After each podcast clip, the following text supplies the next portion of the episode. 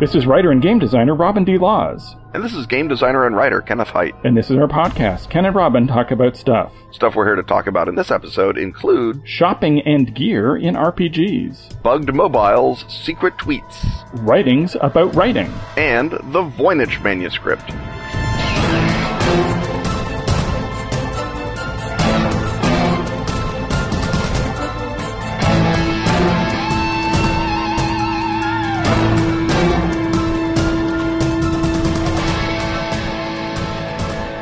Our anchor sponsor this week is author Stephen Jankowitz.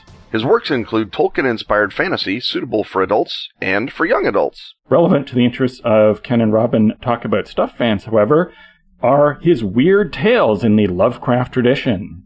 His first anthology, The Muse of the Monstrous, introduces you to such weird figures as a vengeful housemaid, an occult whaling captain, and a scientist who makes a pact with a forest shambler. His latest is the sensual but disturbing Medusa the Drowned and Other Tales. Journey with him to opium dens, the creature beswarmed corners of upstate New York, and the depths hidden beneath the city of Bath. Head to Amazon to find his work in ebook and paper formats. Follow the link from our site. That's Stephen Jankowitz, author of Medusa the Drowned and Other Tales and The Muse of the Monstrous.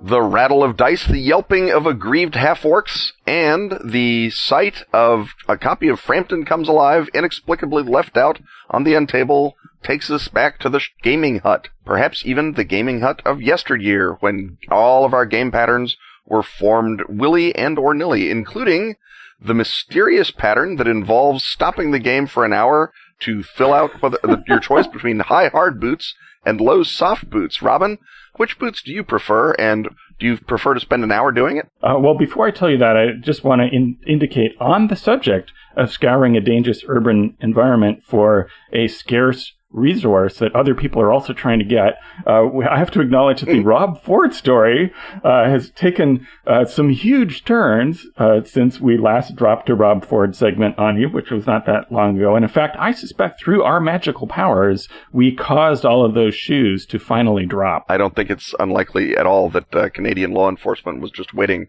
for Cartaz to cover it before they went ahead. Indeed, yes. They were hoping for a little bridging segment between the globally covered events and the current globally covered events. But so I'm going to, we're going to wait until this crazy story, which, uh, as we're recording this, there are new developments yeah, by the yeah. hour. it keeps getting better, people. I, I, need a little monitor in the corner to ignore Ken and instead see what the latest press conference is going to be. So I, we're going to wait until things kind of settle out and hopefully achieve sort of some sort of an endpoint before we uh, descend yet another Rob Ford segment on you. But boots, I did not forget boots. So yeah, I wanted to tackle the question of uh, the role of shopping in role playing games and why we love it and how we can make it more interesting if we don't set it aside altogether because there are people in every group who like shopping. It may often be one or two people in every group who love shopping, and I want to sort of explore why that is. And the, the background for this is that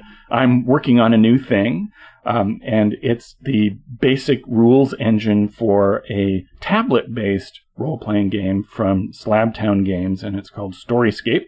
You'll hear a little bit more about that later on because they're coming on board as a sponsor of the show. But it is uh, much more of a standard take on gaming than some of my more recent designs are, and therefore have to give you at least the option, which you can choose to ignore because you have a lot of options up front, as to whether to, for example, pay attention to encumbrance or to, in this case, make shopping easier but still there for people who enjoy it. So the design question, and I don't want to get too much into the details of how I went about solving this, uh, is why do people like this? And how can you make it better? Because often you will get a cool list of things that you can shop for, and it's sort of an interesting little peek into the world. The 13th age shopping list is particularly kooky. Uh, you can get by, for example, a cat that's guaranteed not to be possessed. The question then becomes, how do you? But it's better to get one um, uh, from a rescue, whether it's possessed yes. or not. I think. Right. Uh, so the the question is how why is this fun? Uh, and how to make sure that that if you spend an hour doing it, how to make it actually matter later on. So, Ken, why do you think this is fun for the people who find it fun? Well, I mean, I I know that I found it fun back in the day when the entire magical world of D and D was wonderful and new, and I didn't know that, you know, not buying uh, ten flasks of uh, of flaming oil was, you know, going to uh, be an oversight that got me killed in the dungeon, and I I very carefully pored over the difference between a dart and a quarrel, and whether or not it was a better idea to have something you could fling with your hand in case your crossbow got broken, and I I probably uh, statted out the ideal mule pack of you know everything that a mule could carry in D and D encumbrance, with sort of a, a Boy Scout attention to detail and being prepared. Um, it was fun at the time because it was part of sort of the core activity of you know making sure you could survive. And back in the day when we ran Dungeons and Dragons, if you didn't have it, you know you didn't have it, and you had to make sure you had all of your iron rations. You had to make sure that anytime you wanted to use some sort of lame excuse to get out of the encounter, you had to be able to justify it with something that was written down on your character sheet.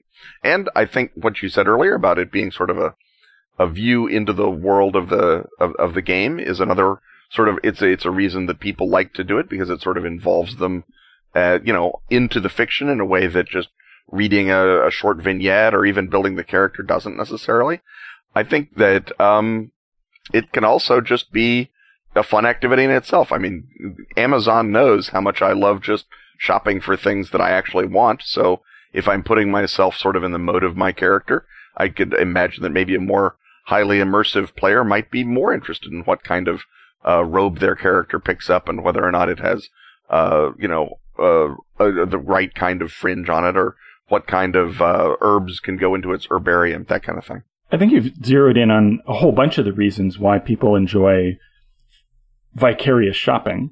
Um, and uh, one of them is the flask of oil syndrome. So in uh, D&D 1, Advanced Dungeons and Dragons, there was a bit of a hosey bit where you were much more effective to carry a bunch of Molotov cocktails down into the dungeon with you and hurl them at your enemies until you ran out of flasks of oil than to use the relatively meager damage resources of your weapons and spells. And so if you were acute enough to spot that in the list of shopping gear and use it, it sort of wasn't flagged. But once you figured it out, you discovered a classic exploit in the system. And that gave you all of the fun of sort of putting one over on the game system, which is the fun of finding any exploit. And it made you survivable at the fragile low levels of early D&D. And it's just neat to imagine lighting a Molotov cocktail and tossing it at an owlbear. I mean, that's just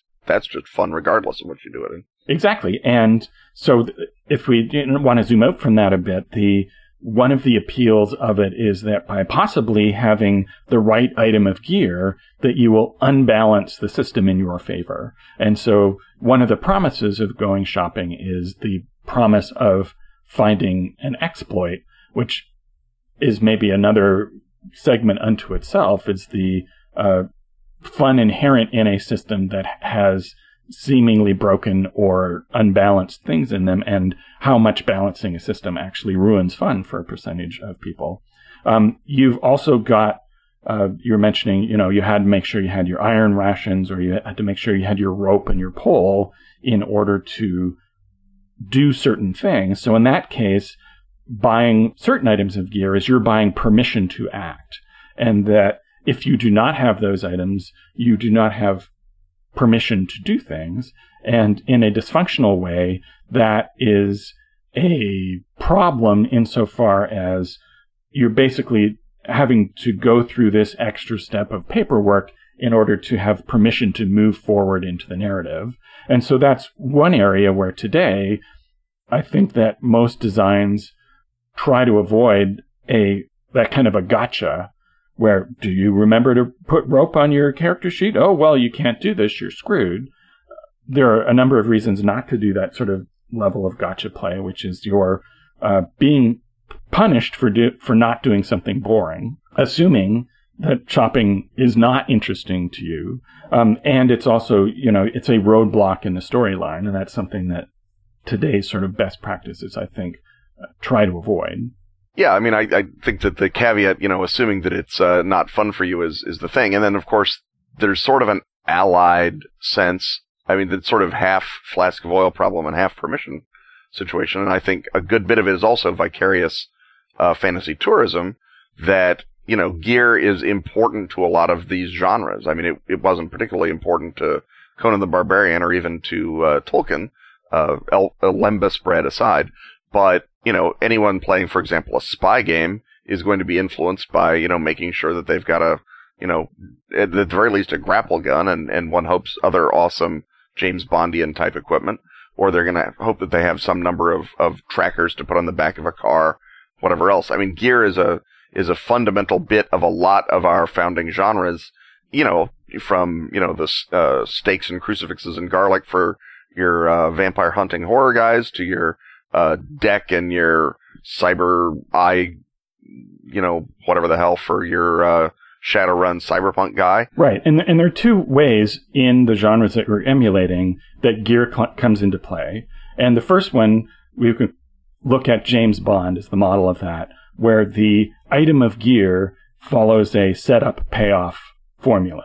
So the scene in which Q gives you the piece of gear and describes it to you is the setup and then later on, when Bond uses that gear, um, almost invariably in a surprising way, um, unless it's you know not executed well. But if it's executed well, you're surprised. Um, Perhaps ideally is the word you want, not inevitably. Yeah, ideally, yeah. Um, so that it's it's like the beginning of a joke and the punchline, and that is different than the experience of spending an hour poring over different Bond gadgets that you could buy and then buying 12 of them and then maybe using three of them over the course of your campaign.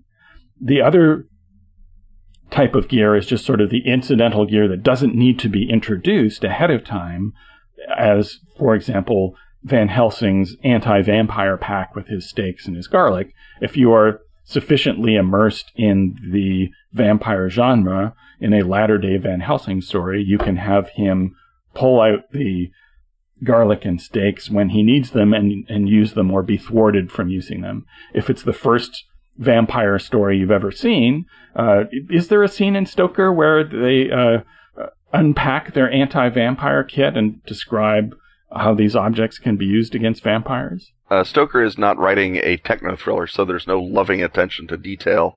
But uh, Van Helsing, there is a scene where Van Helsing sort of explains to the reader, who of course has never read anything like this in any fiction in English uh, at all, how you kill a vampire. I mean, this was you know cutting edge, uh, terrific uh, cultural tourism when Stoker was doing it, and so there's a long lecture by Van Helsing about the weaknesses of vampires.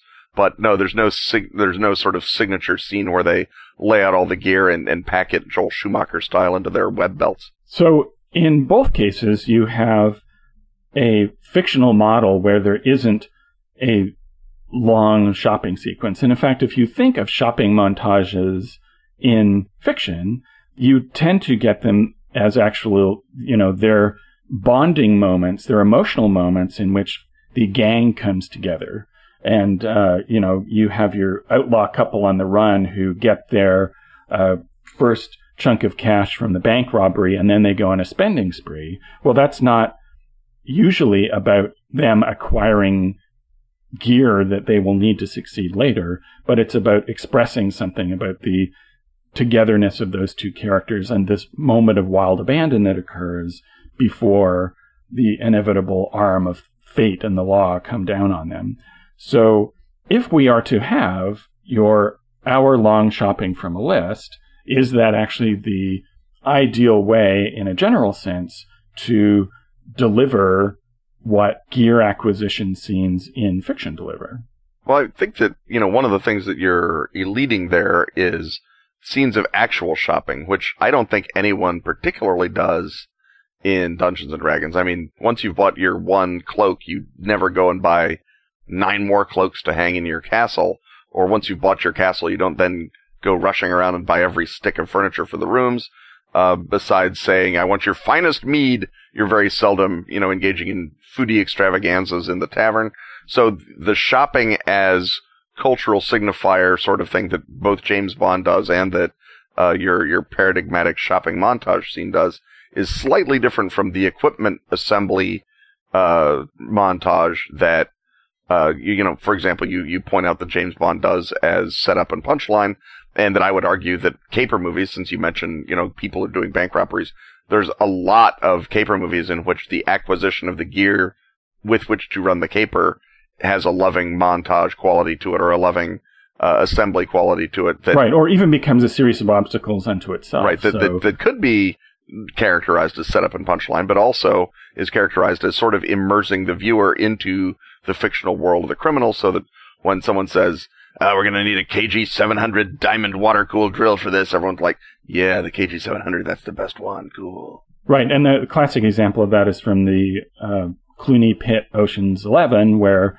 the Don Cheadle character needs to get a pinch, mm-hmm. uh, which is a Deus Ex Machina machine that uh, delivers an electromagnetic pulse, and you actually see them go and get the pinch, and that it establishes a relationship between the two characters who go to complete this secondary pre-heist. So that's an example of if gear is to be really important in your adventure and really matter and you want it to pay off, you can have an initial obstacle that, you know, it was difficult to get it. And then whether you're able to use it successfully or not has a greater charge to it when it finally comes into play. Yeah, although uh, again in Ocean's Eleven, also Bernie Mac's uh, scene where he buys the vans is a character establishing scene for Bernie Mac, who up until then has sort of just looked like a goof and hasn't really been a, you know p- sort of pulling his narrative or tough guy weight in the in the Eleven crew, and then when he sort of intimidates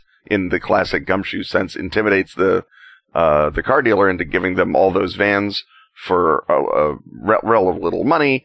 First of all, it sets up you know his character, and then it also has the payoff when you figure out how many vans they're going to be you know shell gaming around this this heist. So it it can add a character moment, and I think that some degree of brand identification and character tough guy creation happens during shopping for a lot of players that they're like, well, I think an assassin should have soft boots and my anti-paladin should have hard boots because he's badass. You know, that kind of uh, response. I, I, I'm not sure that that happens twice or three times, and I'm not sure that anyone does more than one big hour long shopping extravaganza with the uh, with, with the full gear list. I mean, they may have a goal of I need to buy a mule or I need to buy a, you know, a bunch of healing potions, but I'm not sure that you get the full on D&D shopping montage experiment experience rather more than, you know, as you're sort of initially figuring out what you're carrying into the dungeon, then it's more like just checking off, yep, another 10 flasks of oil. Right. Often you will get your initial buy of stuff, and then there's the moment when the player characters get their first hoard of loot, mm-hmm. and then they go shopping again for cooler stuff. And that is an emotional payoff because that is them taking this sort of nominal or abstract reward and turning it into gratification in the world. In both instances, though, I think what you're pointing toward is something where you could squeeze more juice out of the shopping sequence by saying, what does your purchase say about your character? And so for that early gear acquisition, you can ask each player in turn to say, what was the hardest thing to get and why was that hard? Or what is the thing that your character most values in his kit? And sort of bringing that sort of singular experience of each individual player interacting with the gear list into something that enters the broader interface and that other players and the GM then become aware of, and also something that serves a purpose other than its own little singular moment of solo game that you have once or twice early on and then abandon. If it's something that's happening early on in your campaign, those are really the moments that you want to get the most out of and you want to find some value out of the time that everybody sinks in them. Yeah, I think that any excuse to establish a character point is good and certainly, you know, we've all had that one group where one character is buying a pig because they see it on the thing and they have four silver pieces left over or whatever it is. And then what the character does with the pig sort of becomes a character setup moment for the play for the player and for the character, and maybe the pig gets to you know run forward and scout out orcs, or maybe the pig gets a name, and you sort of imbue an abstract piece of gear, and it doesn't have to be a pig. In in some games, it might be you know someone's uh someone's hat or whatever, but it's there's always the, the, the or not always there's often that sort of moment where the gear becomes a story component and a character moment. And I think that, yeah, I think in general, you should be encouraging everything in the game to be a character moment down to, you know, spending XP or any other piece of accounting should be, you know, when you spent that XP, you know, who did you train with and what was his name and why was he happy with you or disappointed with you at the end of the process? And in the case of gear, there's also, it is a reward for acquiring a resource in the game and the resource is money. And from one game system to another, money is more or less of a balancing factor. Again, the classic D&D example is that it takes you a while as a fighter to afford plate mail, and that then the moment where you get plate mail and are harder to hit uh, became a real sort of watershed moment. But then it's another thing that sort of falls away in the way that early D&D has very different experiences along the way as you build your way up the power curve and that whether you have plate mail or not means nothing to you when you move on into the game. But there's that uh, big exciting moment where here's this uh, game mechanical feature that you can only acquire through this one resource, which is uh, not necessarily integrated with the entire rule set all the way through. Yeah, although um, uh, calling out the shopping system as being uniquely unintegrated in D- Dungeons and Dragons, I think is perhaps unfair, given that none of the systems are particularly integrated. Right. It's it's part of a whole uh, constellation of uh, it's sort of a different stations of gaming experience that you go through as part of D and D. That it's uh, very you know disaggregation is not a, a bug necessarily, although later designs have treated it as such. That that may in fact be part of what makes that a long-lived game that people want to play for a long time is the fact that it is actually a whole bunch of different games that mutate out of and, and into one another. Yeah, I think that uh, the notion that you know, even in its classic form, Dungeons and Dragons was at least two games, and more often two or three games, is is fairly well established in the critical literature. There's you know, like before and after Plate Mail, which is roughly the same time as before and after Fireball, and those are you know sort of coming of age moments for your player character. And then you know, depending on the campaign, there might be another moment where you either get to you know whatever epic tier is, or you uh, which origin in original D and D meant you retired and turned the reins over to the next first level guy to come along.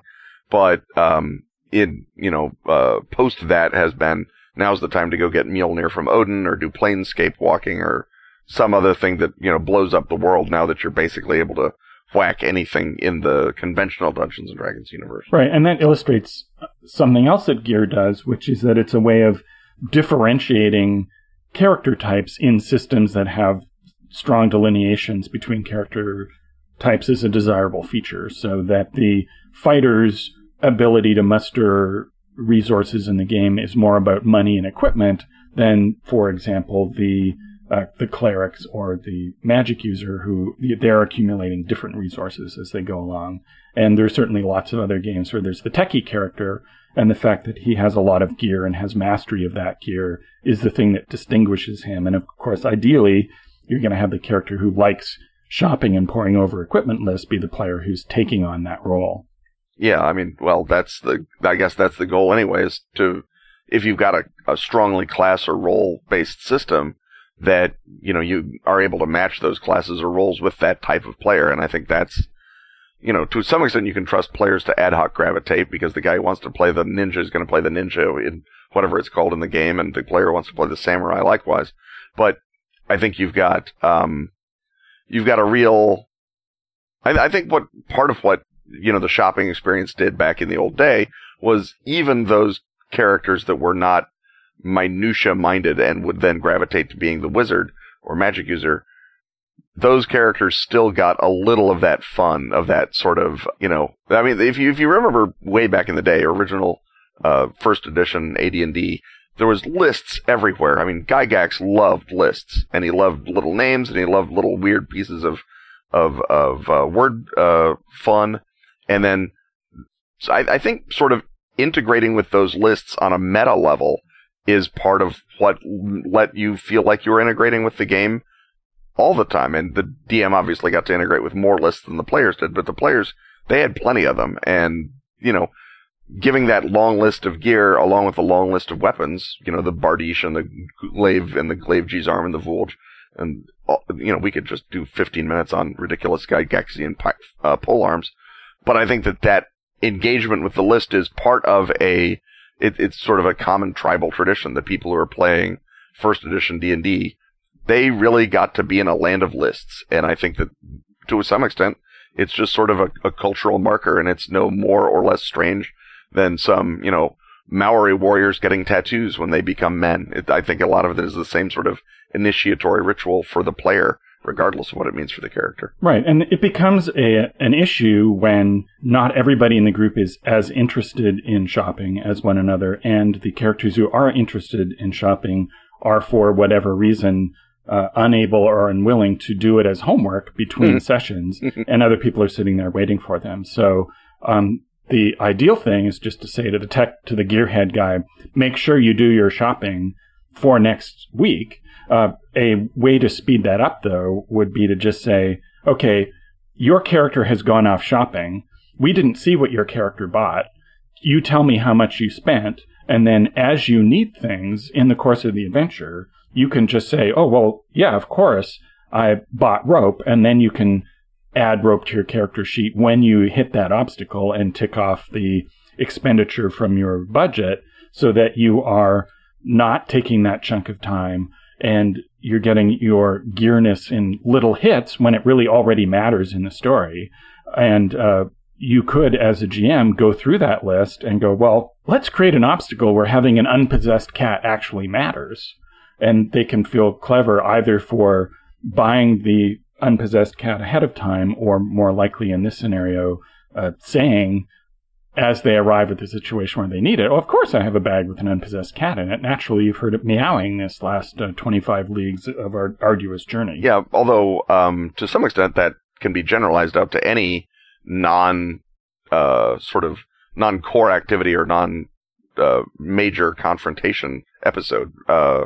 Crafting magic items or researching spells in Ars Magica or uh, building out your um, haven in um, Vampire or your cell in Conspiracy X or your chancel in Ars Magica or Mage. I mean, all of these sorts of non-adventuring things are, to one or another player, part of what the meat of the game experience is, and I think that they all build common player identity and tie players into the game. So it seems sort of a shame to send them off to be homework where the real business, uh, you know, of, of, of dungeoneering can take place in, on the main stage. I think that a much better answer is what you suggest, either to do it as a sort of a mute preparedness into it, or make it a, uh, make it a character moment, like you were suggesting earlier. When they do the shopping, make sure that there's still character action happening on screen for the putative viewer who, for whatever reason, keeps tuning into this ridiculous television show about dungeon delvers. Right, and and the thing is just to make sure that it's not a bunch of people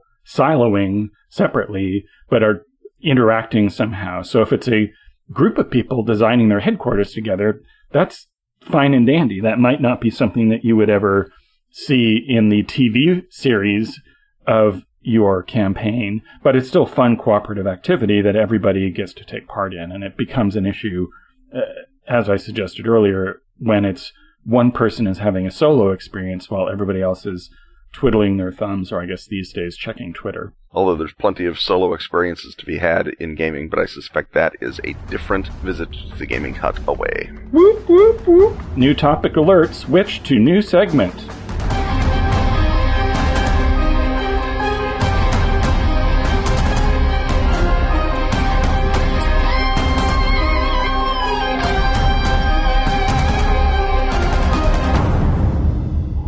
Slabtown Games is proud to announce the Kickstarter campaign for their new tablet based tabletop role playing game, Storyscape. Storyscape introduces an exciting new breed of role playing game system featuring an innovative system of game mechanics designed by none other than fledgling newcomer Robin D. Laws. Storyscape takes the scout work out of gaming by putting the charts, math, and number crunching under the hood, letting you spend more time gaming and less time interacting with the rules. It's designed to be universal and easy to expand, and will allow you to play in almost any genre you care to name. Starting with the fantasy build, which of course is the most in demand build for any role playing project.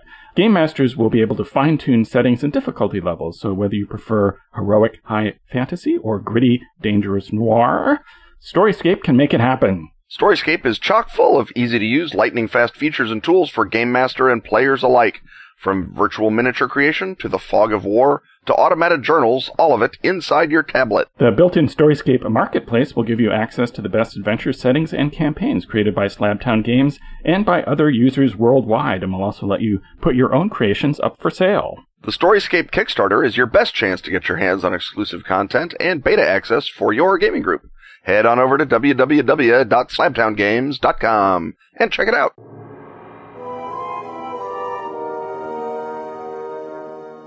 And that new segment is alarm festooned indeed, for we have gone through the security perimeter and once again entered the precincts of the Tradecraft Hut. And we're going to do a bit of a roundup of national security in the news, uh, starting out with a, another sort of update segment on uh, Prism and the widening awareness of just how much information the NSA and its buddies are scooping up. And so, Ken, we've got a situation now where uh, world leaders have become concerned about this now that they know that it's happening to them, uh, particularly the case of Angela Merkel and her uh, cell phone, which is interestingly uh, one of her cell phones that the uh, NSA has been bugging for years and years is actually her uh, party cell phone, not her government cell phone. The most interesting part of this story actually is that Angela Merkel apparently has several levels of mastery in texting, and she is so good at it that she can covertly text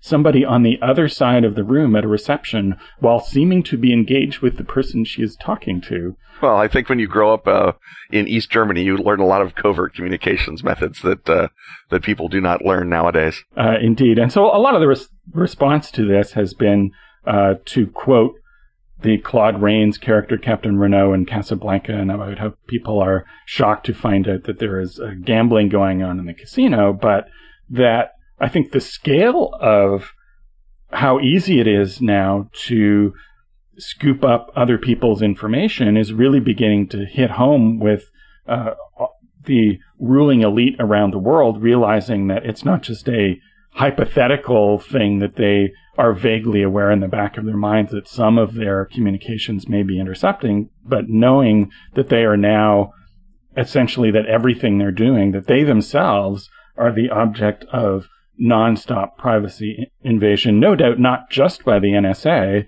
but by everybody. Yeah, well, I mean, uh, in the wake of the of the big whoop-de-doo, France managed to, I think, within the same 24-hour period, castigate uh, the Obama administration for uh, its NSA activities in France, and then reveal that, of course, France's signals uh, intelligence group, you know, vacuums up every single piece of electronic data, you know, passing through France, including one assumes President Obama's cell phone when he's uh, visiting Paris for whatever reason. So I, I, think a lot of this is still the sort of we have to pretend to be shocked uh, so that the rubes who vote for us will will will be angry at uh, other people instead of us for doing it. I mean, we spied on Churchill for God's sake during the war. The the, the shock that we are tapping an unsecured cell phone. It, it would be harder to not tap an unsecured cell phone, I think, with you know, the current sort of NSA antennas that they put on top of embassies than to, uh, than to tap it and then just say, oh, it's just An- Angela Merkel texting about the, you know, inadequacies of, you know, her, uh, her, her chef or whoever and, uh, you know, just dump it off. I, the, the, a lot of this seems, at least from my, you know, transatlantic perspective, to look like, you know, stuff that is generated for German domestic consumption by the German media and by uh, Merkel, who just went through a re-election campaign, and obviously she won. But you know, it never hurts to shore up your uh, your cred. But I, I would turn that around though and say that in fact that they have committed the ultimate crime against politicians, which is of embarrassing them and diminishing them in front of their public, and that because of that, right, the problem for um, Merkel is not, oh boy, here I have this opportunity to saber battle, but that it makes her look weak and stupid. And it makes all of the international ruling class look weak and stupid and embarrassed. And if there's uh, anything that they hate, uh, they hate being embarrassed, and that's why mm-hmm. Edward Snowden is uh, stuck in his uh, apartment in uh, Moscow, and why uh, Chelsea Manning is going to serve life essentially in isol- in an isolation chamber, and that I think that the key is that it's happening to them and happening to them all the time, and happening in a way that they can no longer deny that they're going to have to be seen to do something. And the question is whether that thing is going to be kabuki or is actually going to change things or if it'll just be some sort of carve out, which I guess is more likely because again, something we see about the ruling class is that it's very quick to unite to change things that affect it. So during the sequestration in the US, the fixes to the air traffic control system happened almost instantaneously when the Congress needed to go home for the weekend, and that got fixed awful quick. And I'm wondering if indeed some sort of new change or protocol is going to come through as a result of this. I uh, yeah, I would be interested to see some way that they could make it happen technically, much less some way they could uh, justify it on a national security level. I mean, in theory, you know, Angela Merkel should be on the top 10 list of whoever you're tapping in Germany, uh, assuming you've, uh, you, you know, not counting the Al Qaeda cells that are, you know, festooned throughout, uh, Deutschland. But, you know, you should always be trying to find out what enemy or even allied government, uh, leaders are up to since they're the people who are going to decide what the trade treaty looks like or whatever other sorts of national interest, uh, negotiation you're going to have with them. I grant you that certainly, you know, uh, Merkel is both you know, angry at being made to look stupid by the NSA and has probably legitimate, you know, personal reasons, having grown up under Stasi surveillance for thinking it's much itchier when it's out in the newspaper than uh, other, uh, you know, a West German uh, born politician might. And certainly, you know, the Obama administration has not covered itself with glory in terms of uh, either controlling Snowden in the first place or minimizing the fallout from his revelations or getting ahead of the story, for example. But, you know, at some level, I don't think that there's a technical carve out that can be made. And if there is, I certainly hope that whoever's running the NSA just, you know, pushes back on it and then we just lie about it like we've apparently been, you know, happy to do since the 80s when they put Echelon into existence. Or was it the 70s? Whenever it was. I mean, we've literally been doing this, this specific thing, you know, before, practically before cell phones were even a thing. And the fact that someone in a position of power in a major industrial democracy doesn't understand that using an unsecured cell phone means you're basically broadcasting it to not just us, but also to the GRU, who also have embassies in Berlin. Um, it, it, you know, it, it just beggars the imagination that she didn't already know about that. Yeah, being made to look stupid is, is a sad and awful thing for, uh, you know, policymakers, but, you know, the, internet is not done making them look stupid. Let's put it that way. And, uh, the next thing that we've, uh, been encouraged to look at is the, uh, and this is a request from friend of Pelgrane, Wade Rockett. He wants us to look at the story of uh, Yofi Yosef or Jofi Joseph. I'm not sure which, so uh, I mispronounced it once and pronounced it correctly.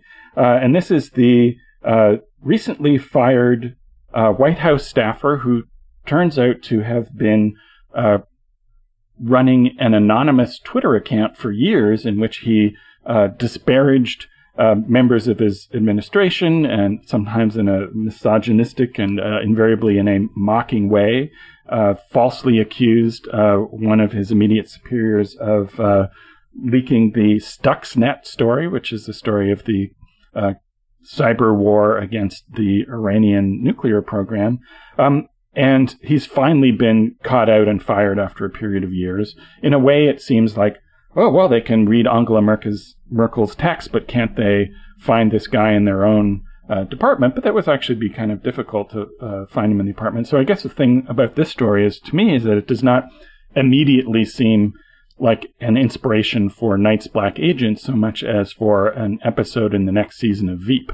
Yeah, I mean, I, th- I think that this whole thing is fairly comical. I mean, the guy was uh, the classic um, uh, you know, self-loving nerd who was uh, he was a non nuclear non-proliferation nerd instead of a D&D nerd, but we've all met the kind of guy who thinks that just because he has mastered some particular arcane uh, fact or, or set of facts that the world owes him, you know, uh, venti latte uh, on the house. And so he, you know, had a lot of issues with people and especially apparently women, but, you know, such is the, such, such is the way in Washington DC, certainly. Um, and then they didn't take that long to find him. I think he was tweeting for about 12 months, 18 months, something like that. And he had a, you know, a, a following of maybe 1600 people, most of whom were media people. And then they decided that it was a big deal once he started, as you point out, accusing his, his boss, it turned out, of, of leaking the Stuxnet. And of course, the hilarious thing is that this guy's leaks, while impolitic and certainly grounds for termination at any workplace in the land, are vastly less important than whoever did leak Stuxnet. But whoever did that has not been fired or even tracked down. So obviously there's a sense of priorities. I mean, you know, it, it, I guess it's nice to know that Obama can fire somebody.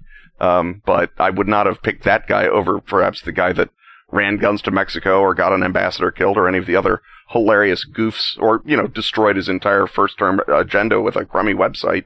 Um, you know, there's a lot of people I would have thought would have been in line ahead of jo- Jofi Yosef or vice versa. And, you know, the whole story is one of those deals that I think it's a media story because media people were the people who, you know, liked him making fun of Dana Perino or Valerie Jarrett or whoever. Uh, there's a great greasy detail that if we're going to take this then and make it into the subject matter of something more genre-ish by dramatizing it that we want to keep, which is that he also had another Twitter handle, uh, DC Hobbyist, in which he evaluated the relative uh, quality of escort services all around North America. In fact, there's a, a Toronto connection. He uh, uh, was very happy to to learn of the tsunami of gorgeous and sensual escorts available here in uh, in Toronto. So who knows? Maybe we might. Uh, there's no uh, sex scandal element yet to the Rob Ford story, but weird things keep happening. Maybe Cross they'll fingers. turn out to be crack buddies or something.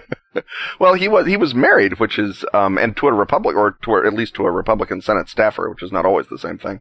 But that is an interesting sort of um, uh, side note on that. I, I think that in the magical world of role playing games, if you want to do a not NatSec wonk type of story, first of all, um, they're going to be tweeting things like you know the location of Area 51 or whatever else and they're probably going to be burying it in a bunch of ridiculous tweets. And so it's going to be sort of like trying to sift out the one true thing in, you know, the complete works of David Icke or um, uh, Hunter S. Thompson, depending on the flavor of your campaign.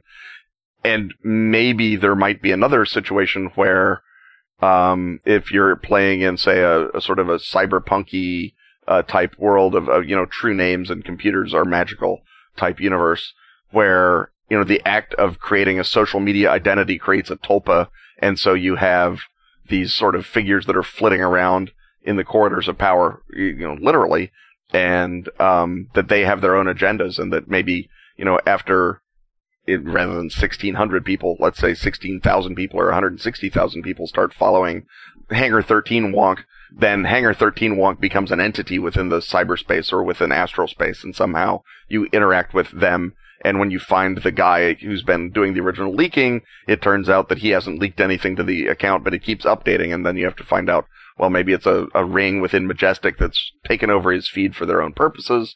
Or maybe it's uh, actually a tulpa, or maybe one of the gray aliens uh, is using uh, the connection that has been made telepathically to send, you know, I don't know, GPS coordinates or something. And the easiest way to rip something from the headlines is to do what the Law and Order franchise did when it was a long running concern, and that is take a story in the news and add a murder. Right. Uh, so uh, NatSec Wonk has been killed, and now you have to sift through all of his Twitters, and you may find, you know, at the crime scene that he was Nat NatSec Wonk, and then you have to.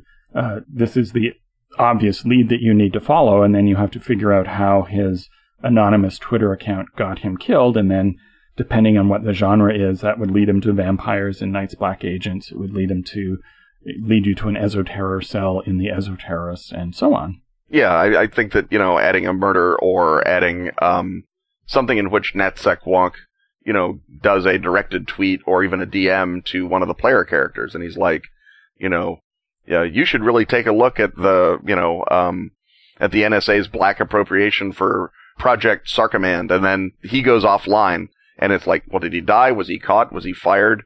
Um, what's Project Sarcommand? I mean, you've got all kinds of different questions. So the other way besides the murder is the enigmatic direct message that then can't be followed up without the players getting off their um, uh, uh, shopping uh, sated uh, behinds and going out into the mean streets. And uh, you can do the wrong man thing where one of the player character's own Twitter accounts is hacked and national security information or information about your monster hunting organization or whatever is leaked through it and you are now under a cloud with your own organization and have to uh, prove that it uh, wasn't you who did it and uh, prove your innocence and uh, and clear your name and find out who tweeted the incriminating tweet. And I guess the other possibility would be that if you have player characters who have some position of power in the world, one of their own subordinates is sending snotty tweets about their player characters and re- and revealing things that they would rather not, you know, the uh, enemies out there, the Nyarlathotep or whoever, be reading in their Twitter stream.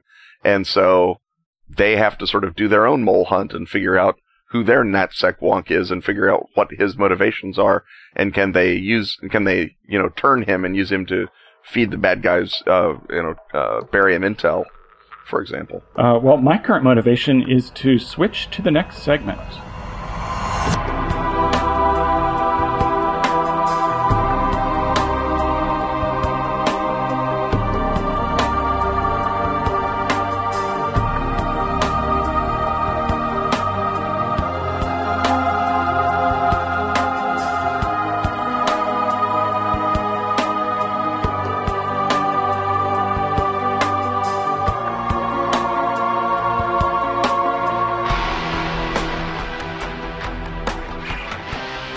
Our next sponsor is Kotodama Heavy Industries and their game Ryutama, the natural fantasy RPG, translated by Matt Sanchez and Andy Kitkowski. A game that focuses on travel and exploration of a fantastic natural world instead of combat and treasure. What? That's crazy talk. Crazy talk indeed, but indeed, the Game Master interacts with the world through his own character called the Ryujin, or Dragon Person. Eight different classes are available to players, from artisans and merchants to farmers and nobles. The characters are the NPCs that the heroes would encounter in a fantasy village. Simple rules for traveling make the journey between destinations fun, but perilous. It includes new rules, classes, and scenarios unique to the English translation.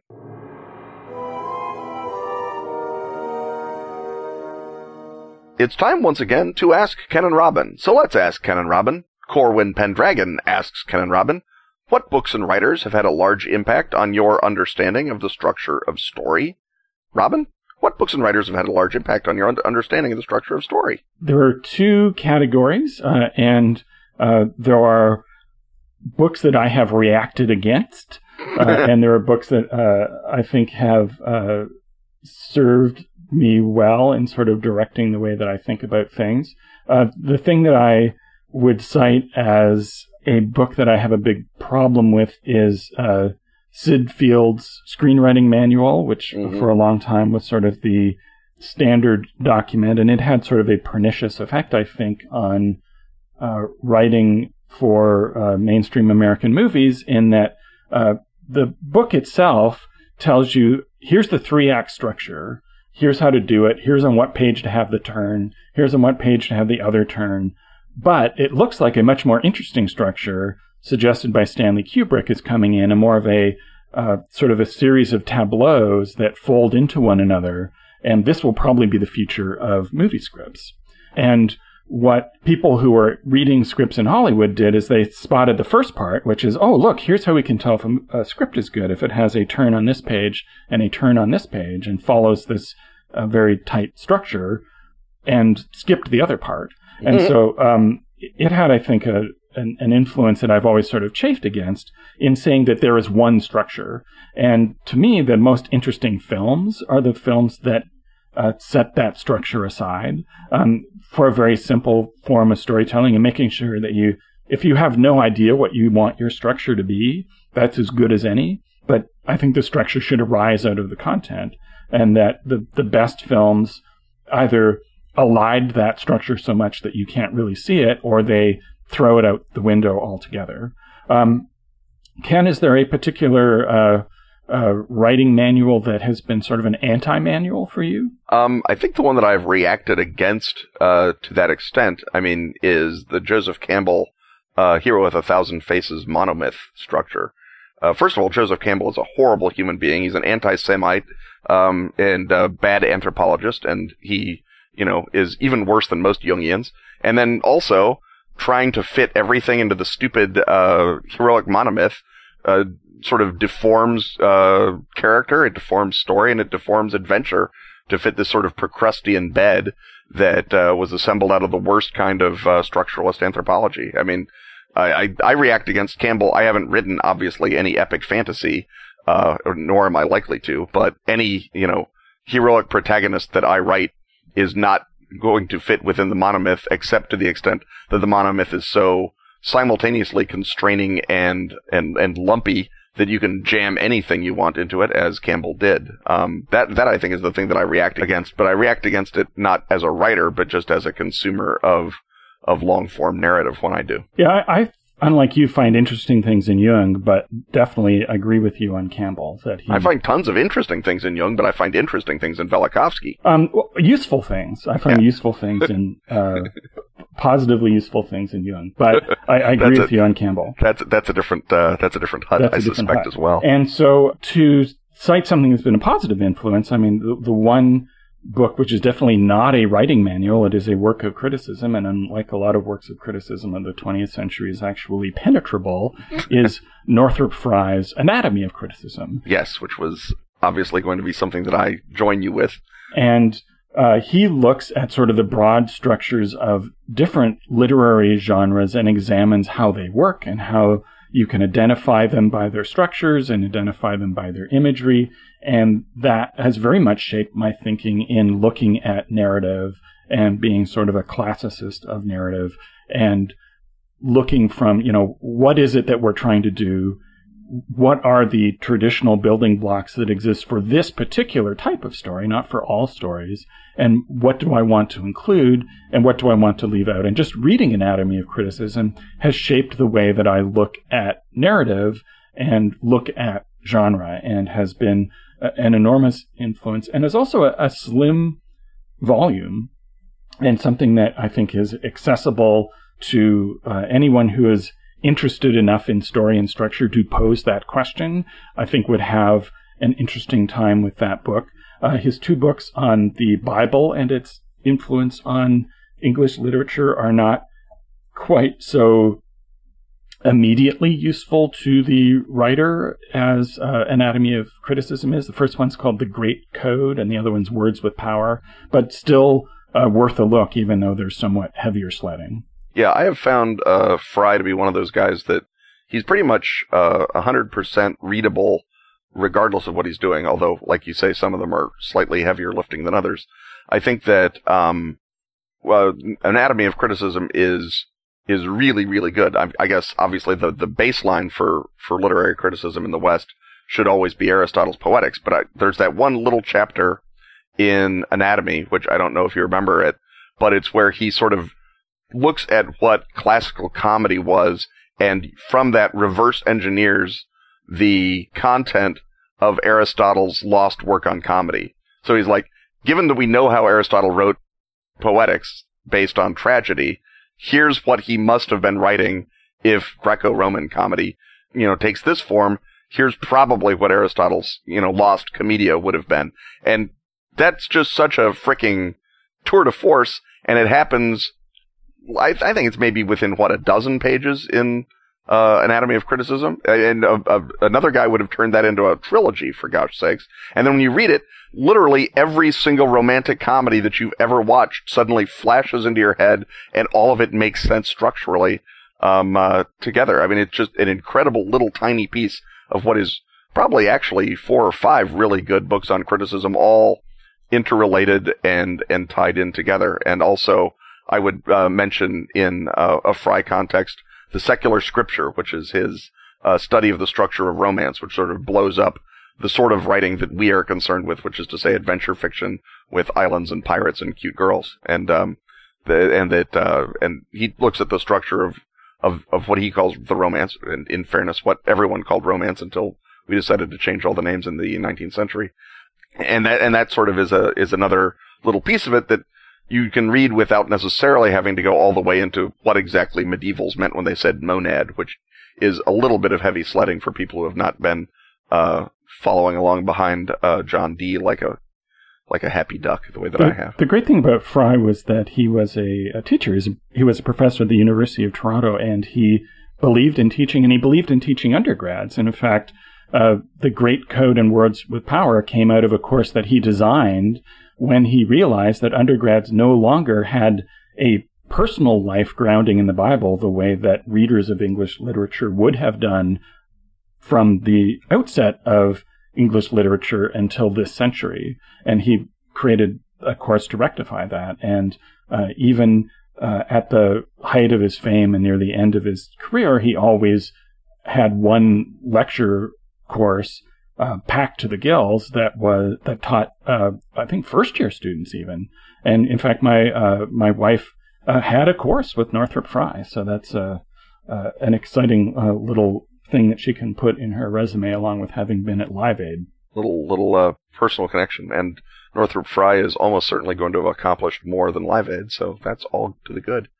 Yeah, I would um, sort of dropping precipitously from the general to specific one thing that I read, and I didn't even know that when I was reading it, I was reading about narratology and uh, story structure, but it has always come back to me, and it came back to me very intensely, obviously, when I was working on the Star Trek games for Last Unicorn to Decipher, was David Gerrold's book, uh, The Trouble with Tribbles, which is just the story of how he made, how he wrote, and, you know, had then how Roddenberry and company, or more likely Rob, Bob Justman and Gene Coon, made the episode The Trouble with Tribbles, and it takes basically one story that I already knew by heart and breaks down every aspect of his creative, not just his creative life as a, uh, his creative, uh, you know, how he lived until he sold the, the script, what he was up to, what kind of science fiction he read, everything, and breaks down where that story came from, how he turned it into a functional TV script, how then Bob Justman showed him that his idea of a functional TV script was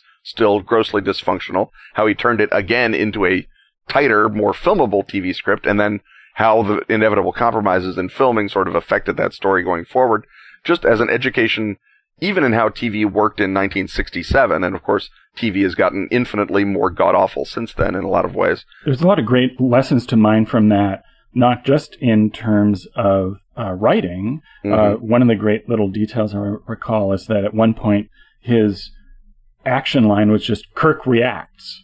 Mm-hmm. And uh, although it's implicit how Kirk would react from having a pile of tribbles dropped on his head, he was told that what you can't just say that. You've got to actually, if it's worth indicating that there's a reaction shot, which it probably isn't, they know to cut to reaction shot. You have to specify what it is. But that's also really still, I think, valuable in terms of showing you how to navigate the personal and political process of collaborating with others, especially others where you are doing a piece of freelance work for them. Yeah, and the, the, the, sort of the notion, I mean, he taught me what an A plot, B plot, and C plot were. He taught me how scene beats work, how you lay them out on index cards and, and move them forward. And I took, basically, I took all of that knowledge and I dropped it into the narrator's guide for Star Trek The Next Generation the role playing game from Last Unicorn, which um, has apparently uh, which, which got great reviews at the time, and apparently sort of transmitted that uh, to, um, to to future audiences everywhere. Although the odds that someone has read that and not read David Gerrold, I would have thought would have been very high. But if you haven't read uh, Trouble with Tribbles and you are not so lost to civilization as to not know the Trouble with Tribbles, then I would hasten out and so you can dig that up in your local used bookstore or Amazon Z shop. A final book that I decided, which is another big example of taking something that was written for one purpose, which was then repurposed for something else, and I repurposed it yet again, is a book called Audition by Michael Shurtleff, an acting coach.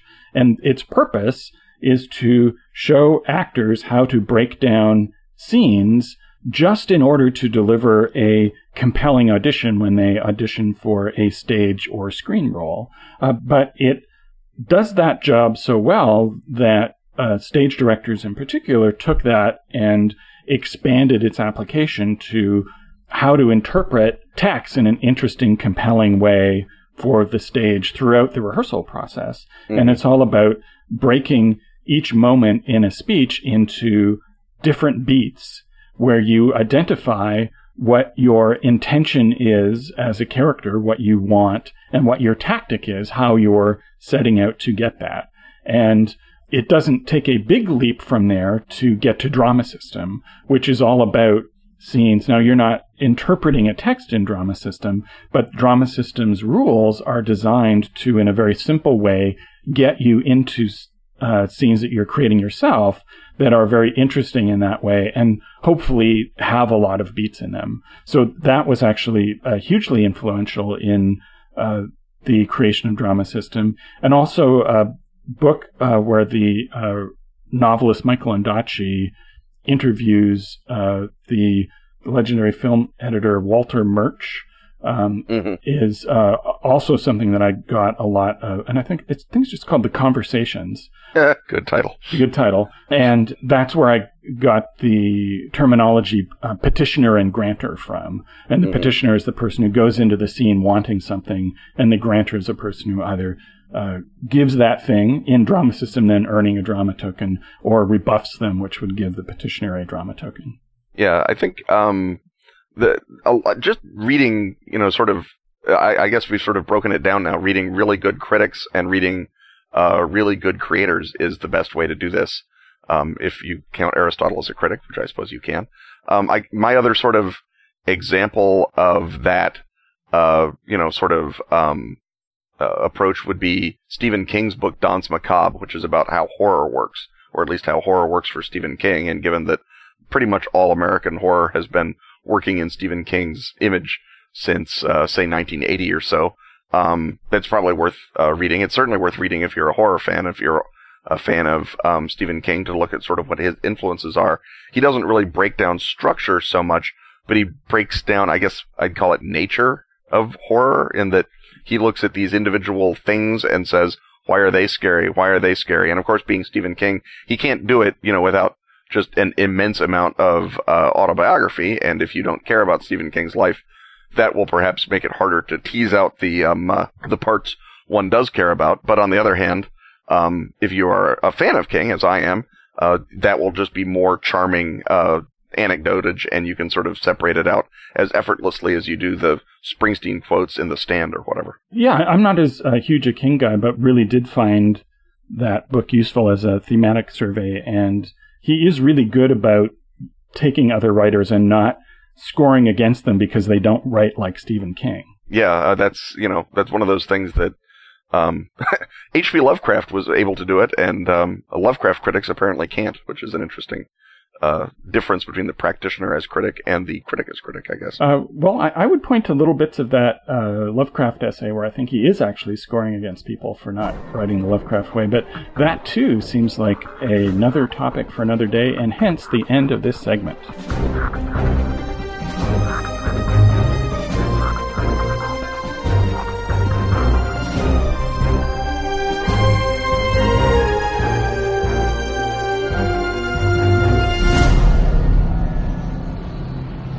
Once more, we creep up a set of creaky stairs where a portrait of Madame Blavatsky glowers down at us from the landing.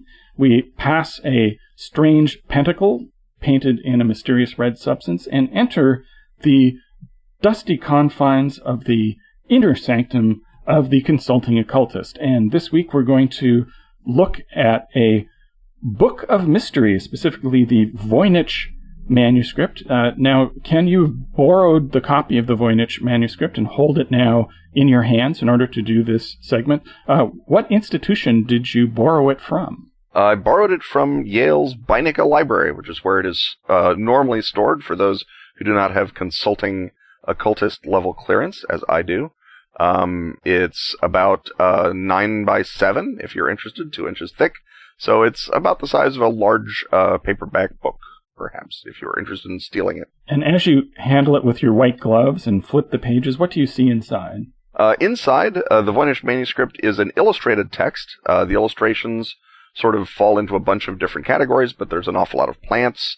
Uh, there's some stars and moons and suns and astrological symbols.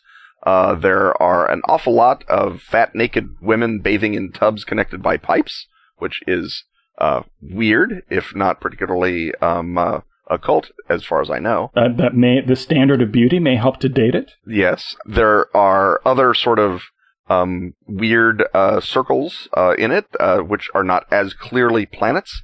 Um, there are uh, apparently there's a center fold, which one would have thought was associated with the tubby naked women, but is apparently a uh, sort of cabalistic looking diagram.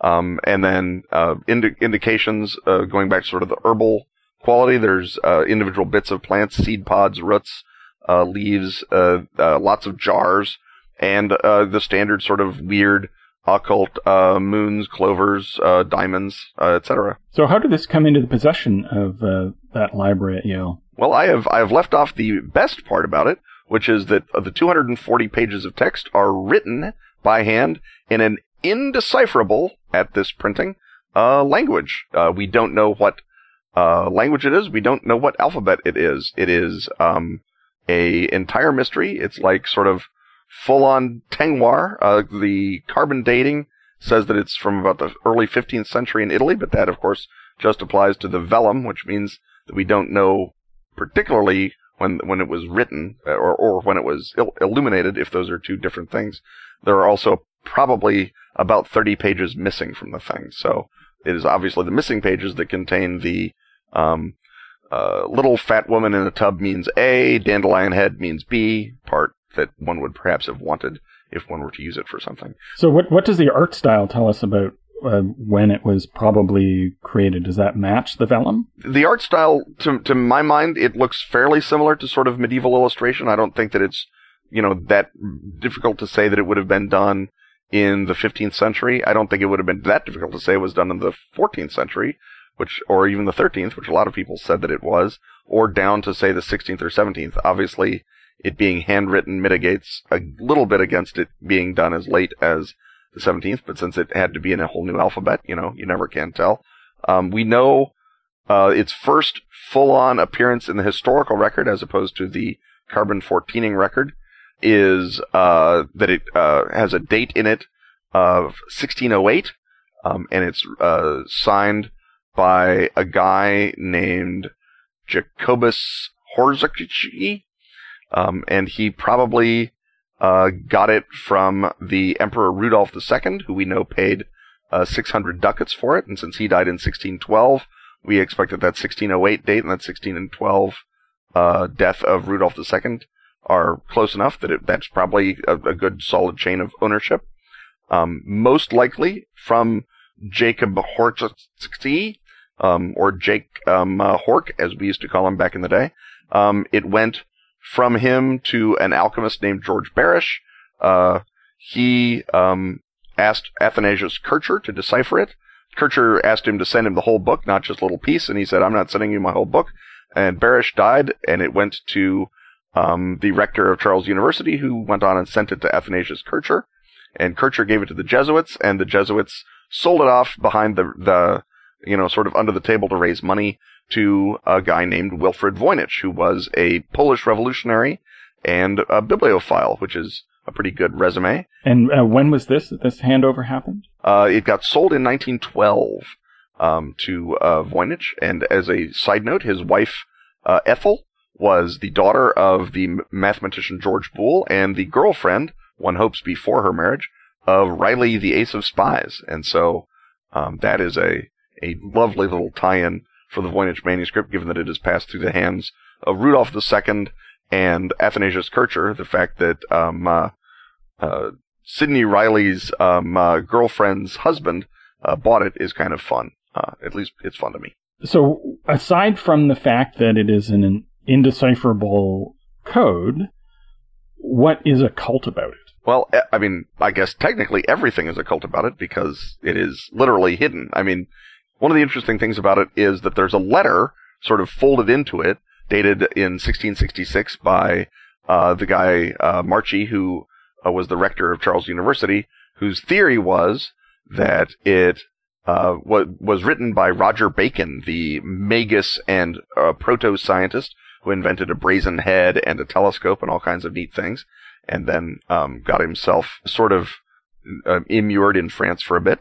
And that one of the sort of theories before they did the carbon dating was that the way that a 13th century English manuscript got to Rudolf II was that it was carried there by our buddy John Dee when he went to Bohemia in 1584. And that is, I think, sort of the way that the Voynich manuscript swims into the ken of uh, uh, excitable occultists and their friends. That um, either Dee or possibly uh, his buddy Edward Kelley, who was after all a convicted forger, might have swamped this thing together or picked it up in an obscure book uh, library somewhere and turned it into ready cash in Bohemia. So, uh, speaking of the annals of excitability, how does the Voynich manuscript figure into uh, the uh, theories and daydreams of various occult writers? What are the, the best uh, myths and theories about it? Well, I think um, some of the best theories are the ones that began as sensible theories. There was a guy um, named William Newbold who was sort of the first guy to try to decipher it, and he said that the um, uh, the whole book was the secret of uh, microscopy before uh, Van Leeuwenhoek, and that it was all about bacteria and germs. And it turned out that he wasn't reading um, the manuscript; he was reading uh, the cracks in the vellum.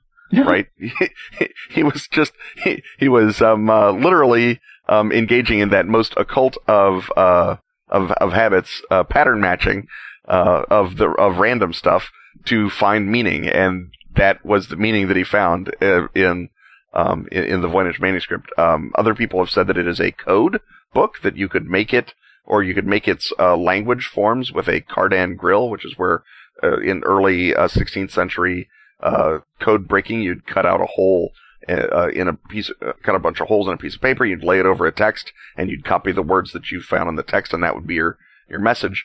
The theory being you could do that with a bunch of texts in a bunch of different languages and copy them all out in your pretend uh, fat lady alphabet, and that would be the Voynich manuscript. So if it is a coded 16th century text, then goodness knows what might be in it. Um, it might have been written down. Uh, one uh, scholar thought that it was connected to Hildegard of Bingen, who got a magical language. The oh, I forget what it was. It's like the lingua ignota, and she got it from angels.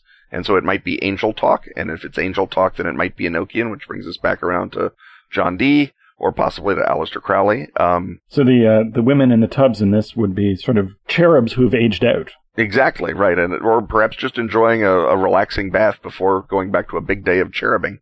And there was another guy who uh, made up a translation, and I think made up is probably the ideal way to put it.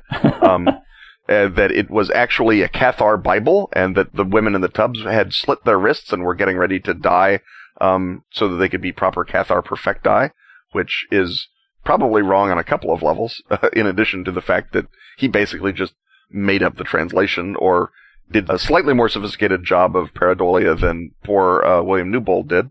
Colin Wilson, of course, uh, in his great book, uh, The Philosopher's Stone, said that the Voynich manuscript was actually, I think, the Necronomicon, or was something at least as good. It it shows up in um in in his novel, and there's a big long bit about how when you uh, look at it, it, you get the sense of unutterable evil and all the other stuff uh, like that, that that is that is proper fun. And and as you page through it now, are you getting a, a vibe of unutterable evil? I'm getting a vibe of there's there's a Lovecraftian vibe to it because if you look at the plants, um, they are not earth plants. They some of them look like they might be earth plants, but it really it's, it's it looks more like one of those books that you occasionally buy where some uh, artist decides to work out the entire ecosystem of a non-existent planet or of a, a, magical realm or something like that. And so some of the plant bits are sort of recognizable, but they tie into other plant bits. So it's very much like I mean, the vibe that I get from it is a Borgesian vibe, not so much a Lovecraftian vibe. That it's a reference manual from Uqbar that just sort of fell through the um uh, uh, the, the the the the hole that has been opened up by the Encyclopedia Society, and that eventually we are all just going to understand the Voynich manuscript, and it will never have been a mystery. I think that it'll it'll pass through that phase state uh, without ever um, being actually solved, qua solved. That's the sense that I get as I uh, balance it in my hand. Um, so you can, from there, you can sort of easily extrapolate a narrative where uh, someone gets their hands on a copy of uh, perhaps not that Voynich manuscript, because uh, other than you, uh, Yale is going to hold on to that, but you might get the uh, another version, the full version, and then a shimmering space might appear before you as you realize that it's a travel guide to the place you're about to be sucked into.